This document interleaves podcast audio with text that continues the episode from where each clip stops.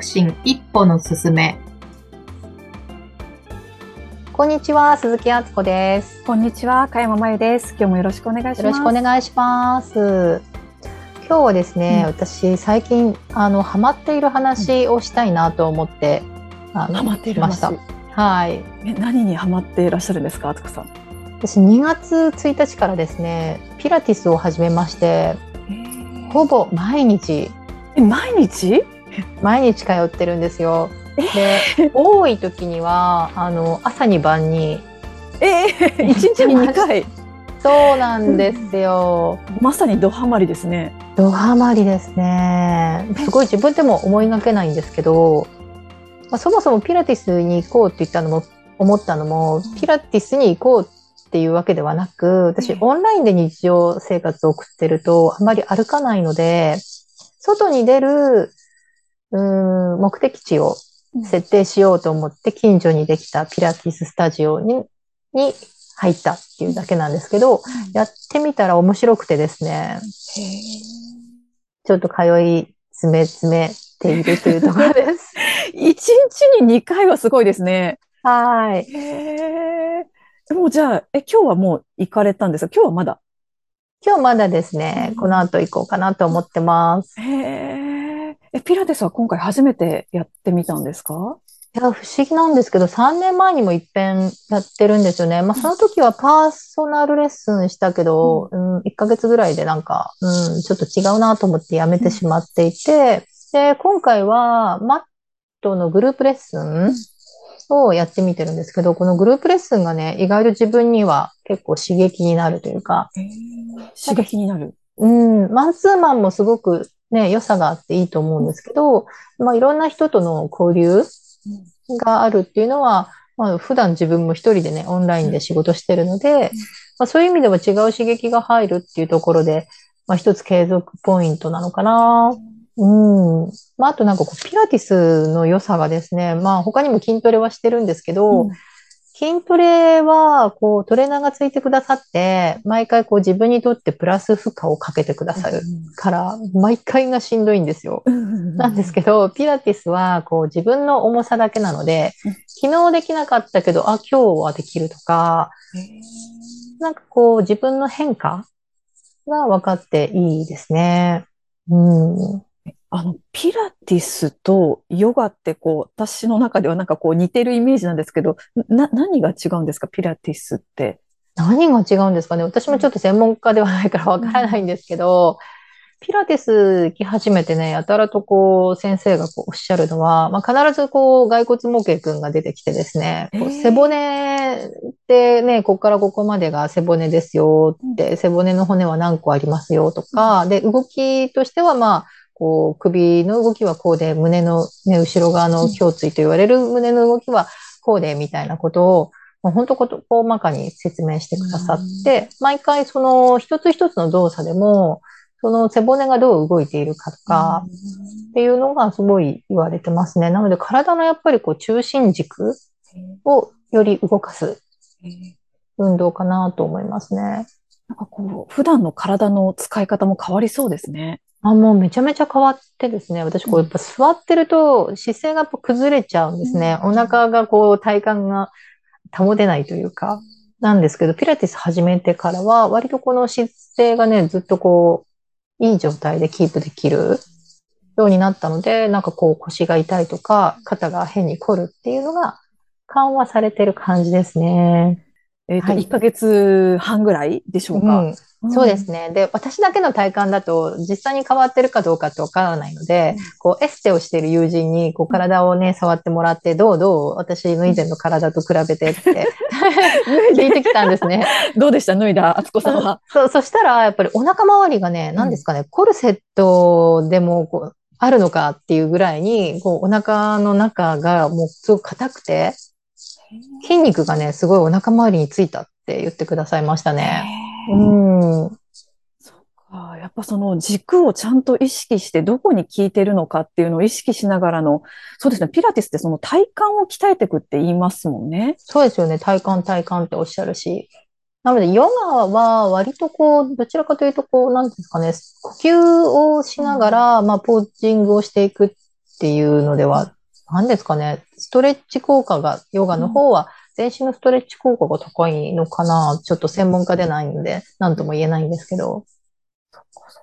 で、話してて気づいたんですけど、ピラティスって背骨に、まあ、こう、アクセスするっていうことが多いっていうので言うと、背骨の付近にこう、自律神経とか、やっぱり瞑想神経とかがこう集中しているので、脳を活性化するっていうのにもすごいいいと思いますね。へえ。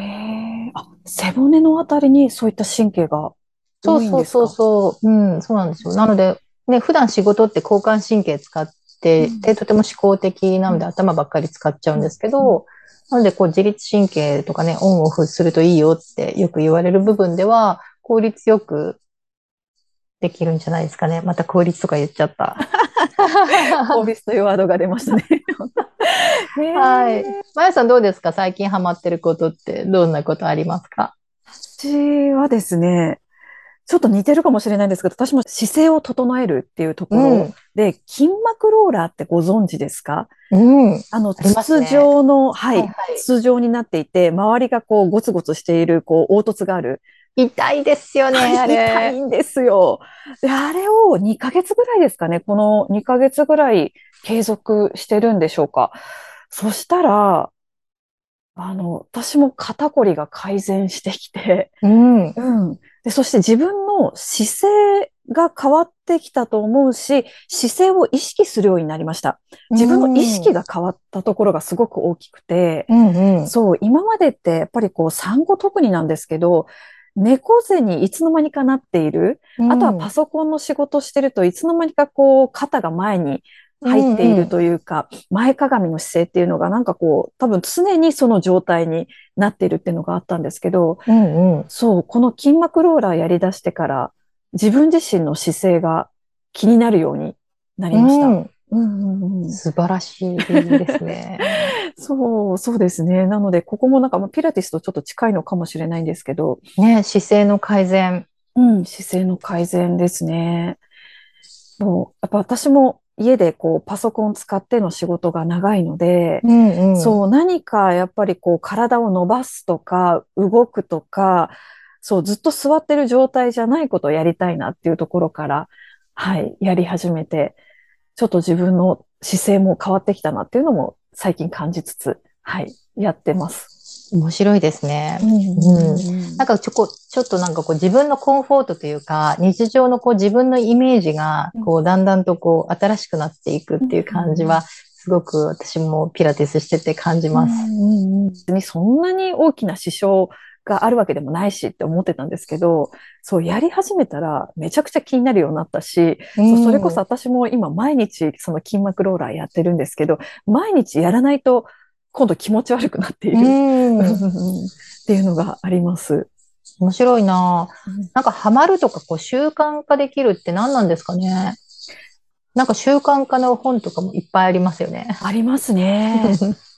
私もその筋膜ローラーのこのトレーニングって一人でやってるんじゃなくて、うんグループでやってるんです、実は。あ、そうなんですね。一人でやってるのイメージしてました。なんかね、朝活グループみたいなもので、うん。あの、やっているんですけど、うん。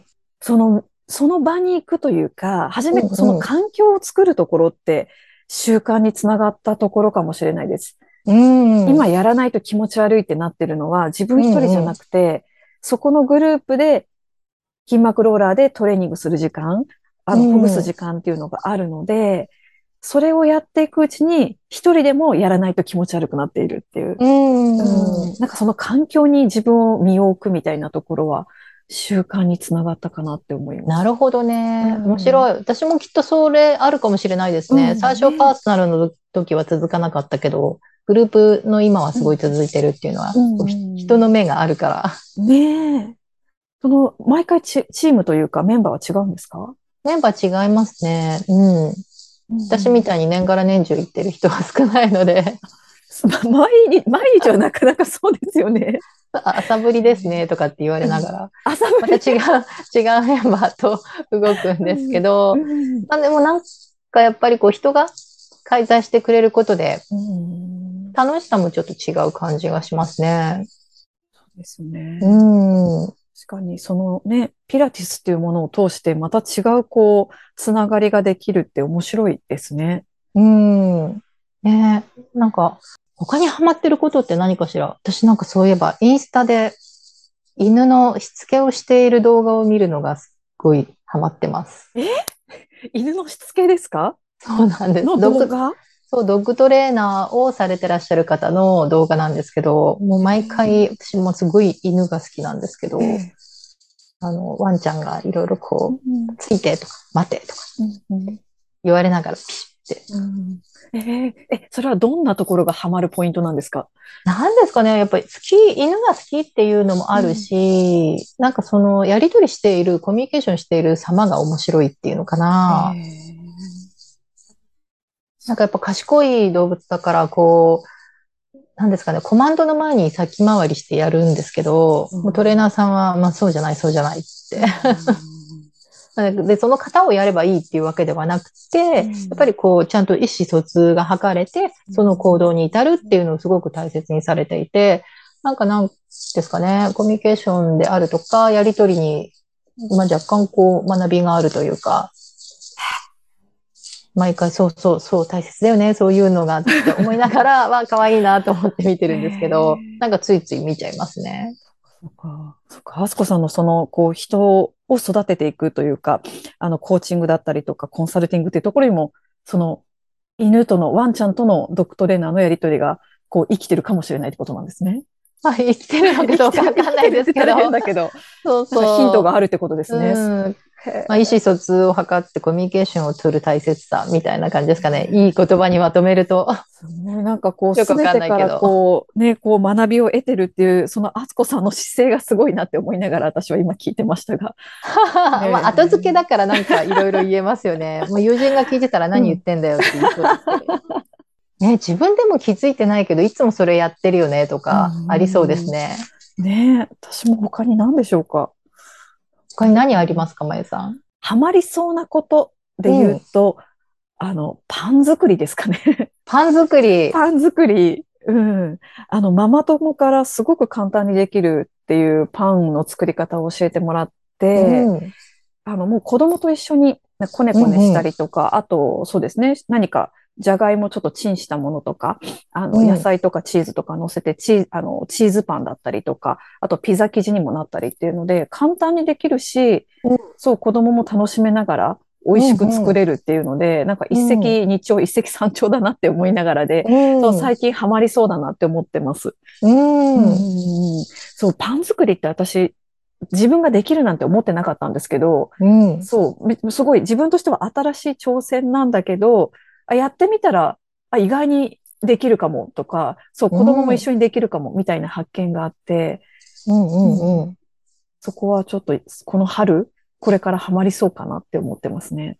いいですね。なんかでもそう、誰かが声をかけてくださって、ん。自分ではできると思ってなかったことができるとか、うん。意外となんかこう子供とか家族とか、まあ友人とかと一緒にできるっていうのも、楽しさもこうありそうですよね。そうですね。そう、自分一人だったら多分やらなかったと思うんですよ。串の時、得意料理、鍋料理って言ってたぐらい、何でも入れる。そうそうもう、あの、そう、だ料理なのか、ただ突っ込んだだけかみたいな感じなんですけど、ってっていうぐい。らい料理してなかったので、そう、だからパンなんて自分で作れるのって思ってたぐらいだったんですけど、うんそう、なんかそういう新しい視点だったりとか、もう子供もやりたいっていうのがあった、じゃあやってみようかな、みたいな風にこう、自分もこう動かされてやってみたらできたっていうところは面白かったですね。うんうんうん。うんうんうんそんな、ちょっとパン、最後パンの話になっていったんですけど、あそこさんそろそろお時間になってあ、しま。ったので、ありがとうございます。また皆さんぜひ次回もお聞きいただけたらと思います。あそこさんまたはいじゃあ次回お願いします。ありがとうございはありがとうます。ございます。